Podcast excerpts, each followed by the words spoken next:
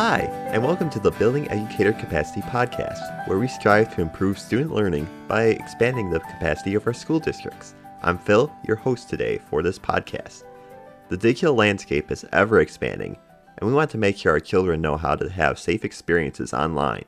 With new ways to communicate online, including the rise of live streaming through popular apps like TikTok, CESA 2 consultant Valerie Schmitz and Susan Kennedy, Senior Program Manager of Outreach and Prevention for the National Center for Missing and Exploited Children, talk about things teachers and parents need to consider to have safe experiences online. Susan Kennedy joined the National Center for Missing and Exploited Children in 2018.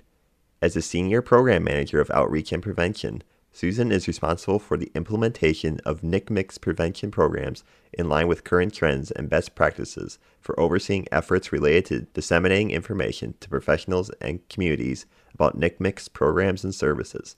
Susan holds a Bachelor of Science degree in psychology from the College of William & Mary and a Master of Education degree in Human Development and Psychology from Harvard University. In the spring of 2020, as the majority of our students were learning virtually, we had the great pleasure of speaking with Belinda Swan from the National Center for Missing and Exploited Children about the challenges presented with the increased use of digital tools and how to best support our children so that they make responsible choices and stay safe online. The podcast, um, hopefully you listened to it, was incredibly informative and very popular with our listeners. And as anyone who uses digital devices knows, technology and the tools we use changes very rapidly. Since our last conversation with the National Center for Missing and Exploited Children, or NCMEC, we have seen tremendous growth in live streaming. And with that come many opportunities for expression, of course, but also many challenges in ensuring that our children are safe. To learn more about emerging trends in the digital worlds of our children, we welcome Susan Kennedy, Susan is the Senior Program Manager uh, for Outreach and Prevention for the National Center for Missing and Exploited Children. Susan, thank you so much for joining us today. Thank you. Thank you for inviting me. I'm really excited for our, our conversation today. Me too. Um, I'm wondering, Susan, can you just remind our listeners what NCMEC is and um, kind of a bit about the work that you do? Sure. So, the National Center for Missing and Exploited Children is a nonprofit um, we do a wide array of services related to both missing exploited children. I think for our discussion today, we'll probably focus mostly on the work we do with exploited children issues and cases, um, primarily our cyber tip line. So, the cyber tip line is the nation's reporting mechanism for child sexual exploitation online. And basically, the National Center receives information from the general public, from law enforcement, from the internet companies themselves of suspected child sexual exploitation takes that information, looks at it, analyzes it, and gives it back to law enforcement to um, do what they need to do to keep kids safe who may be being harmed online.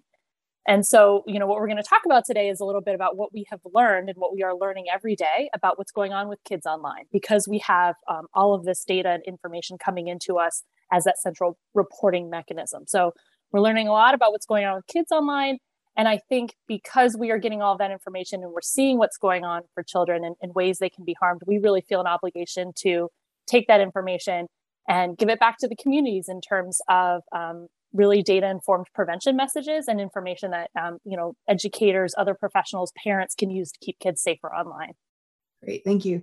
And I should mention too, just as an educator, our intention is not to say the internet is bad, you should never use the internet, right? It's an amazing tool, it's an amazing uh, resource for anything you can possibly imagine. It, it also, educating our children empowers them to, to use it safely and, and for that purpose. So that's what we're talking about today. And I know that in our last podcast um, with Belinda, we shared some incredible statistics around the number of reports that were received into your cyber tip line. They were just just shocking numbers. Um, and since then, um, even though it's just been a, a, year, almost a year and a half since that time, we've continued to expand our digital lives uh, very much. And can you share a bit about what NCMEC is learning in regard to um, those reports and such? Absolutely. I mean, first, I want to echo what you started by saying, which is that, you know, the internet is not all bad. Even at the National Center, um, you know, our organization is privy to a lot of the bad that can happen to kids online. But um, I would wholeheartedly agree with you that you know the the internet's not just bad. There's a lot of good that happens. I think all of us are so appreciative of having that technology, especially over the last year. And there's tremendous potential for kids um, to connect with one another, to do creative things, to learn more. All of that is true. So I don't want any of this, even though um, you know we're probably going to focus a bit on the bad. I definitely want that takeaway for um, educators and parents to to rise to the top. That it's not all bad that being said, um, you know, I, I, Belinda was on your podcast last year. It sounds like, you know, in the beginning of um, the COVID 19 pandemic, of course, we all were sort of looking at kids learning at home, often with less supervision and just available online for all sorts of things. Um, and we were worried about what that would do um, in terms of our reports and, and what we, the harm that might happen with more access and opportunity with kids being online. And mm-hmm. unfortunately, we did see an increase in cyber tip line reports when you compare um, 2019 to 2020. And we have been seeing an increase, and part of that increase, um, you know, could be a good thing in terms of more internet providers and the public and law enforcement being more aware of our issues and having better technology to find bad content and reporting it. But we did see a 28% increase overall in our cyber tip line reports in 2020 compared to 2019. And sort of, I think, importantly, we also saw almost a doubling, so a 97.5 mm-hmm. increase in cases specifically related to online enticement. And. I do mm-hmm. want to define that very quickly. Online enticement is when an adult communicates with a child online with an intention or in order to commit some kind of sexual offense or abduction. So it's when an adult is talking to a child with that intention and it can it look like a variety of things. Um, one thing that you know your audience may or may not be familiar with is a term called sextortion, which is a mix of the word sex and extortion, and it's when someone is forcing or coercing um, or threatening in some way a child to do something sexual. Usually, it's take a picture of themselves, um, like an explicit picture, a nude picture.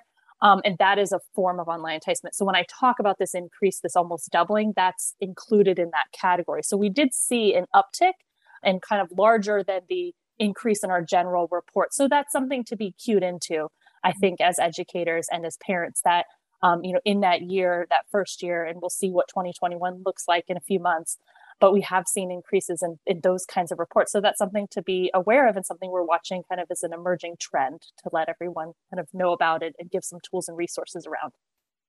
And I think it's important to note too that these are just not like strangers in dark alleys, right? Finding your kids in in social media platforms. These are often people that the children know. Is that typically the case? Yeah, I think that's really important to know actually. I think a lot of us as parents and I'm a parent myself, like we are really kind of cued into or aware of this of a potential for a child to be communicating with someone they don't know online and that person harming our children and so we're you know very aware of how our games are connected, who our children are talking with, kind of warning them not to talk to strangers on the internet, don't trust everyone you know online. And that is true that that does happen. I'm not going to represent that that never happens and we should let our guard down about those kinds of things. But you're exactly right that in about 60% of cases mm-hmm. around sextortion, the research tells us that the the offender, the perpetrator, the other person is someone they know. Mm. Um, one common dynamic that you see in adolescents, so teenagers, is that you have two teenagers who are maybe in a romantic relationship or maybe interested in a romantic relationship, and they may exchange images. You could call it we as adults we often call that sexting when you send a, a explicit image of yourself to a, a, romantic partner they tend to use they tend to call it sharing nudes or trading nudes you might hear that from your your teenager if you're having those conversations mm-hmm. um, so a common dynamic anyway is that those images are exchanged consensually and then the relationship goes south and say one party want one person wants to break up and the other party says no we're not breaking up and if you break up with me i'm going to send these images around. Or i mm-hmm. want more of this imagery and person a says you know i really i don't want to do that anymore i'm not comfortable and they say well you're going to do more of it or else i'm going to send these images around. That's a really common dynamic in sextortion cases and i would agree with you that many of us are not thinking about that. We also if you've ever done or, or taken classes on child sexual abuse prevention, you'll hear a similar message that 90% of the time, kids are sexually abused by someone that they know in real life a family member, a coach, a teacher, someone in their circle of trust. Um, the data is not exactly the same for online. There is a higher percentage, we think, of kids who are offended or who where the offenders are a stranger just because the internet allows that access but it's it's still it's still pretty often it's still more than the majority of times where the kids experience online exploitation and the other person involved is um, someone in their circle of trust so mm-hmm. that's an important conversation to kind of have with your child whenever you're having digital safety um, conversations or checking with them about their online life to include examples of someone they know as as a potential you know um, something that's making them uncomfortable or something that's inappropriate right and i recall reading the the thorn study i think you had referenced that in, in one of our notes too um, mm-hmm. and so these images aren't just shared within a small group of friends but they become really sort of just prevalent on on in different sources online and almost impossible to remove yeah, so one of our partners in the field, Thorn, has done some really interesting research where they've gone and talked to young people down as far as, you know, age nine up through 17. So they've really kind of looked at different ages um, of kids and talk to them about their online experiences. And that is one thing that they found that, you know, kids will sometimes exchange these images and it's not uncommon for them to be reshared. So we talk about mm-hmm. resharing that self generated content, um, which just means that the child in the image took the picture or sometimes you'll see youth generated content. It's all the same thing. We're talking about kids who are taking images of themselves and sending them on the internet to someone else, right? Um, and it is it is not uncommon for kids to you know when when one person sends an image to another person for that person to share it with someone else and that person to share it with someone else and i know i'm sure actually some of the educators who are listening parents who are listening may be aware of incidences within a school where an image like that has been circulating around and then law enforcement and administrators are kind of asked to deal with that and one thing I think that as educators, as parents, we're not talking to our kids very much about that we should be talking to them about is resharing that imagery. Mm-hmm. Um, and the interesting thing that you mentioned, the Thorn research, um, you know, one thing in, in their study that I come back to a lot is the fact that they found children as young as nine to 12 mm-hmm. are reporting that they have um, seen what what they're they call non-consensual images. It just means I know this person didn't mean to send this image to me. I'm not, you know, I'm not her boyfriend. I'm not her friend, whatever. This wasn't meant for me and I have it anyway. And then actually, they found the youngest group of boys, the nine to 12 year olds, were the most likely to reshare, to send oh. on someone else's um, imagery. And I don't think many of us are talking to nine year olds about that or 10 year olds about that. Mm-hmm. Um, and so I think that's actually really important that we're having a wider conversation with kids that goes beyond just don't ever take this kind of imagery, don't send this kind of imagery. Sure, say that. Also tell them if you ever receive something like this, mm-hmm. it's not okay to send it on to someone else. Mm-hmm. You know, you should delete it, you should talk to an adult about it, but you shouldn't be resharing it because that causes additional harm to the person in the photo. Yeah. Um, and I just don't think a lot of our kids are hearing that message from adults. Yeah, I think you're probably right, especially in that age group.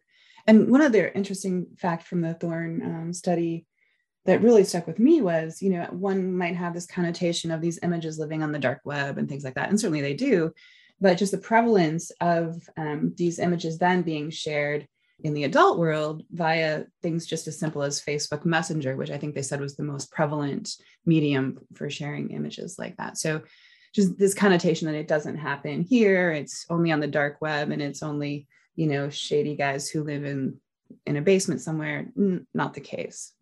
Yeah and when and certainly we do see you know just like you said it does happen. There are a you know and the way we would get them in the cyber tip line for example is if there's someone who collects that kind of imagery they are arrested by law enforcement and their you know their hard drive goes to law enforcement and law enforcement can see like sometimes sure we know that that these kinds of images end up there but i think what is more prevalent is that these are circulated around to peers like yeah. you said. Um, and you have the harm where other people in my school are seeing this imagery. They're you know oftentimes these victims get a lot of blame when these images circulate. They get you know teased they get harassed so that's where part of the harm comes from. But then mm-hmm. i think your point too is well taken that the more an image circulates the harder it will be to get it off the internet basically. Mm-hmm. um, we know kind of on the extreme end we have images on the cyber tip line that our analysts are seeing every day. They've seen tens of thousands of times. I mean there is a point where you get to a level of circulation where um, we think about it as a vortex. Like it's, we're probably never going to stop seeing this image circulate because it's just out there so much.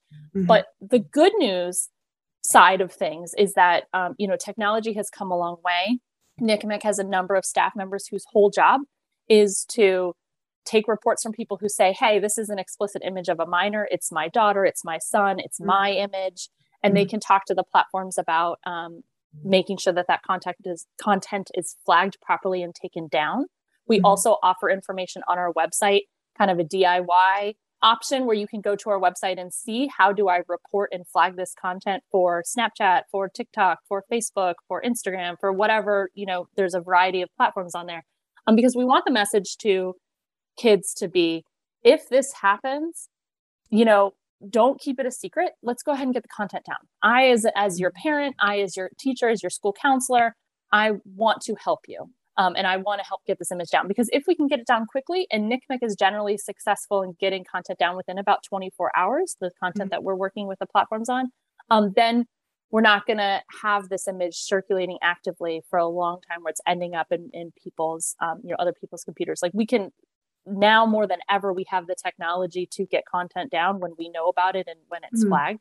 So it's a really important message, I think, to get out for people who may have experienced um, their own content circulating is that we don't want to create an environment where our kids can't come talk to us about that because we mm-hmm. really can help. There are tools that we can help. We used to mm-hmm. say, mm-hmm. once it's out there, you're never going to take it back.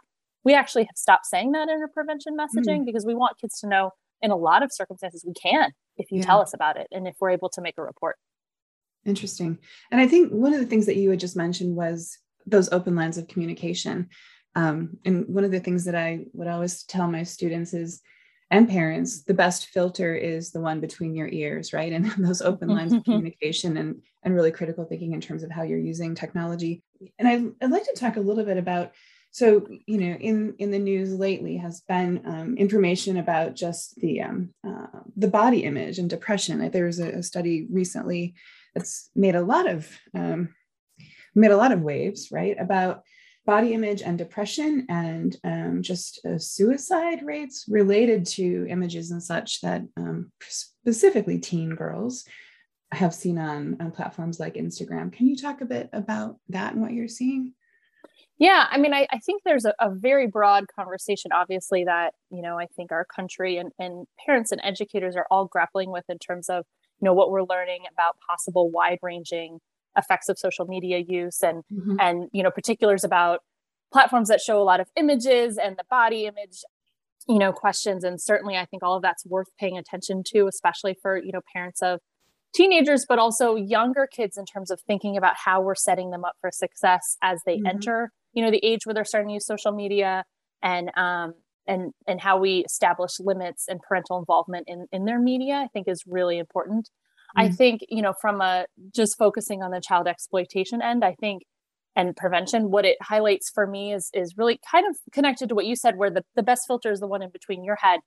And I think, you know, for parents, what we often say is the most important thing you can do about online safety. It's not about focusing on, you know, the getting the right parental monitoring software in your home or or locking down your parental controls. What really is so important is being genuinely involved in your child's online life Mm-hmm. And for me, when I when I read the you know the research that's coming out and and and thinking about these possible harmful effects is like, you know, what your child is able to do online and the ways in which you're involved and what you allow and what you don't allow really needs to be specific to your kid. You know, and because I think that's one of the things that's kind of come out is you know the kids who are feeling or, or have the most um, harmful effects are kids who are already struggling with something or have this underlying vulnerability right? Mm-hmm. um, and so if you have a child you know so being really involved with your child what are they doing online? How do they feel when they're when they're online? How do they feel before? How do they feel after? Why are they going online? Mm-hmm. um, and really digging into those questions with your you know i mentioned when they're early in setting up for success one of the things we encourage kids or parents is as soon as you start giving tablets and phones to your kids really establish like i'm going to be involved in what mm-hmm. you're doing online i'm going to understand why you're going online what you're doing who you're talking to how long you're going to be on, how you feel afterwards, and establishing that when they're young and continuing it into adolescence. So, yeah. you know, I think I would have different rules for my teenager that maybe had had experienced eating disorders or or had um, you know was struggling with depression like i would tailor and change the ways they interacted online mm-hmm. um, and i think that that is one thing that i'm really thinking about is just really encouraging parents and even educators to have really specific considerations and conversations with their kids and i think that's important given you know what's coming out in the news right now yeah and i wonder you know i'm a parent myself of teenage boys and um, you know i've heard other parents say well uh, you know i'll let my child use uh, instagram but not tiktok or i'll let them use this mm-hmm. but not that and i and I, I caution them because just because it's on a single platform does not mean that your child yeah. is making decisions. So, and I love what you said about really um, talking with your child about why they're going online and what it is that they're doing in those social media platforms. Um, and with that, I, I, think probably since Belinda and I spoke, I have seen just a tremendous growth in in TikTok and that sort of thing. Uh, primarily with self-generated content. Um, I know mm-hmm. YouTube has like the YouTube Shorts. Certainly, TikTok is very prevalent. I use it myself. It's entertaining. There's great information, recipes, and things like that. But I'm wondering if you can sort of address that question because it's um, self generated content. Is TikTok bad? Yeah, no, I mean, I, I, think I would kind of harken back to what we said in the beginning. TikTok's not all bad, TikTok's not all good. Um, mm-hmm. And that's true of any internet platform. I think, too, before I focus on live streaming, what you just said about trying to restrict, you know, like, I'll let my kid on one platform, not the other. I think mm-hmm. another thing for parents to keep in mind is nothing we do to restrict our kids' access to platform is 100% foolproof. Right. They can, like, in they're back in school now, so they're on the bus and someone else has TikTok. Like, it doesn't mean even if you mm-hmm. say no Instagram um, or no TikTok or no Facebook Messenger or YouTube or whatever you're going to choose to restrict. Um, I think that's a challenge for us as parents. Is we have to understand there are a lot of ways to get around what we restrict on their phones. Um, even if it's restricted on our home network, they can go and get free Wi-Fi somewhere else. Like I said, mm-hmm. if you just go over to someone else's house or you meet up, you know, these days you meet up in an open air park or whatever you're going to do. I mean, someone else has a phone that they're going to show them whatever it is. So um, it not to say you shouldn't set rules and limits. I think those are important, but just to realize that we are limited in our absolute ability to control what kids are seeing online and that's mm-hmm. that's just a reality we have to deal with as parents but live streaming yes i you know agree live streaming you know super popular super popular during the pandemic lots of good um, lots of fun i mean every you know tons of fun tiktok dances to, you know lots of mm-hmm. lots of interesting you know content and um, mm-hmm. reactions to the news and social activism that happens on tiktok none of this stuff is all good or all bad um, again, it goes back to why is your child using it? What kind of content are they looking at it? How are they understanding it? Do they have other supports to understand things they see that might be challenging? You know, if they are looking at TikTok or Instagram or everything all day and really struggling with, you know, what people look like online and I don't look like that. And, you know, and, and do they have a, a venue or, um, like I said, supports to explore those feelings? And if they have questions about relationships. They have questions about their own sexuality. They have mm-hmm. questions about their gender identity. And maybe they're using um, these platforms to understand how other people are grappling with those things and where they might fit in in the world. That's not necessarily bad, but where it can lead to vulnerability if, if that is their only outlet to explore those questions.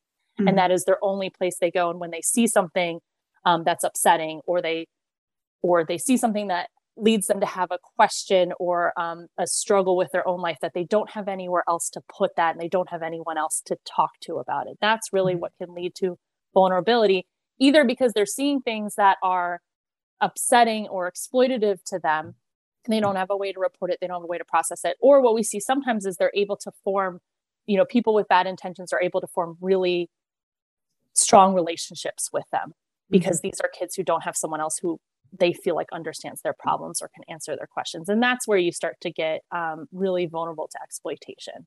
Mm-hmm. um, and so that's what we want to watch with our kids is are we providing them support and outlets for what they're seeing and experiencing them online? Whether that's body image whether that's you know exploitation they might encounter or someone asking them to do something that's risky like we want to make sure they have a real life counterbalance to whatever they're encountering online. Mm-hmm yeah and i think i think that's really important and so you know our, our work as parents is somewhat more challenging because our children are living you know in the both the mm-hmm. physical and the virtual world and mm-hmm.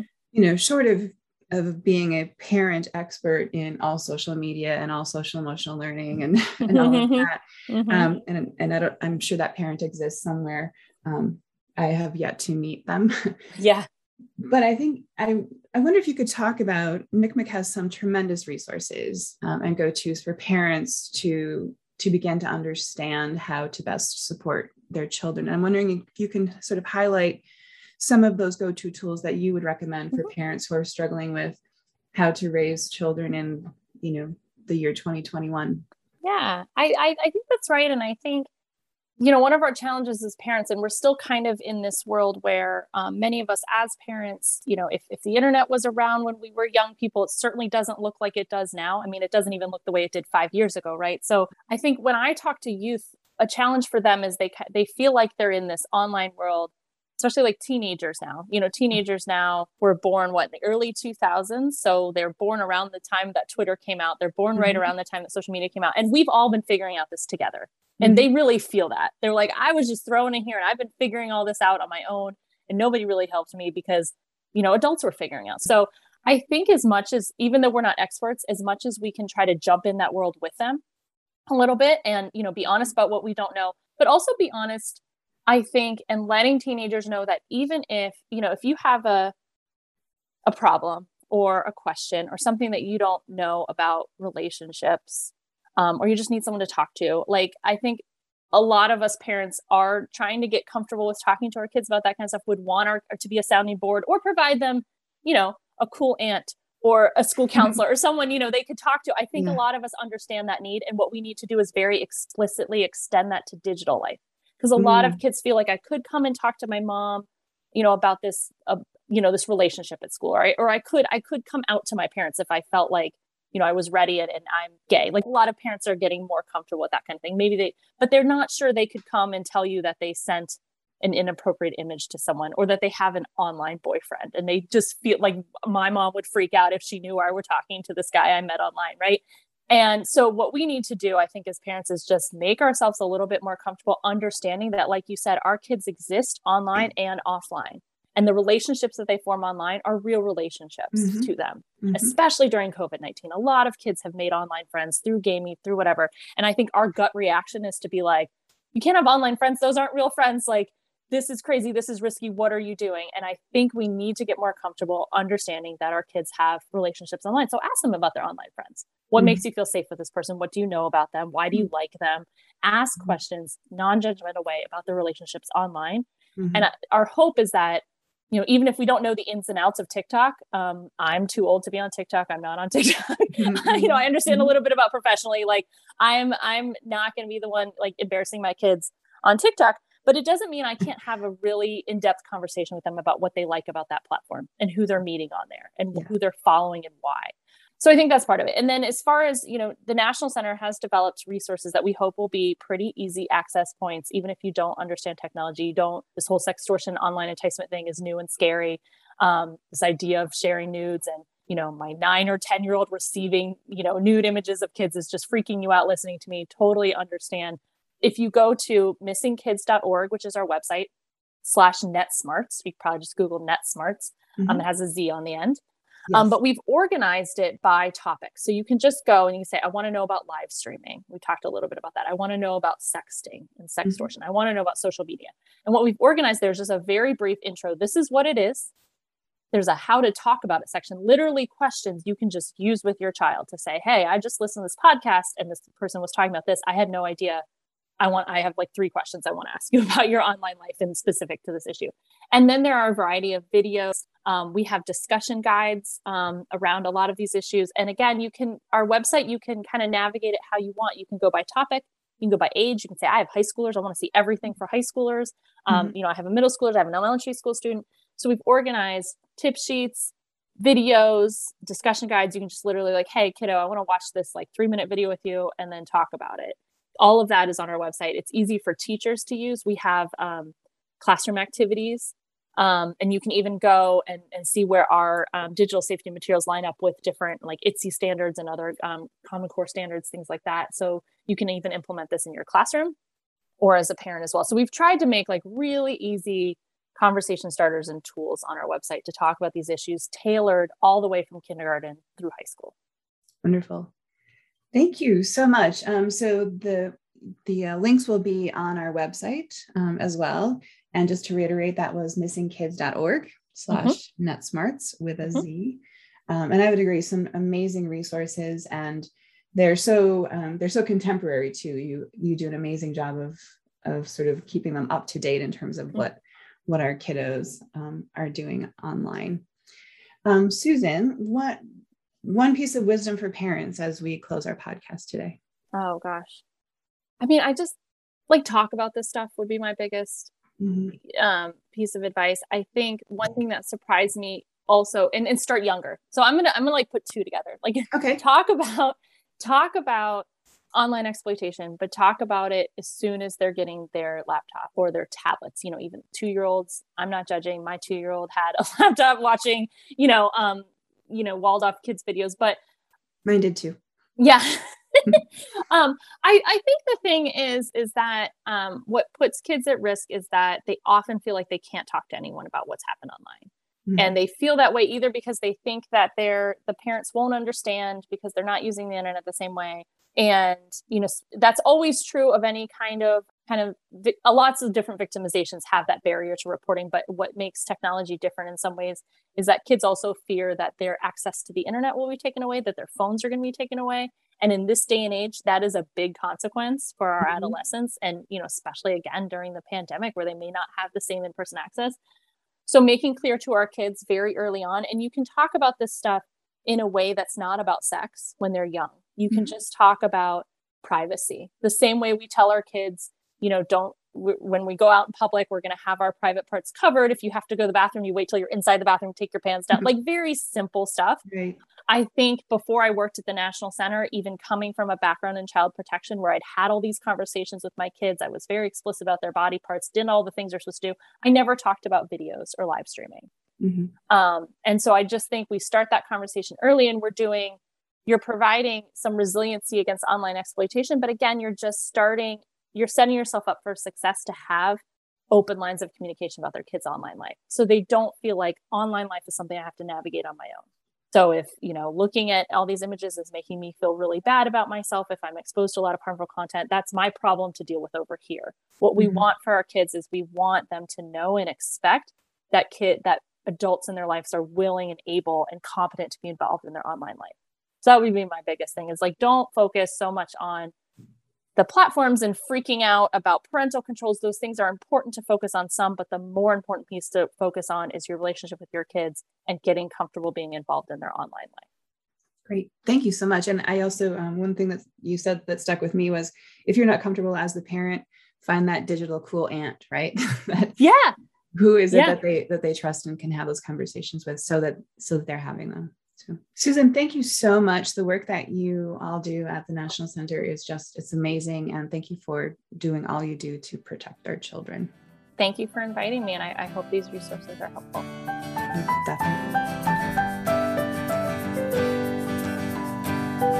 Thank you to both Valerie and Susan for that wonderful conversation.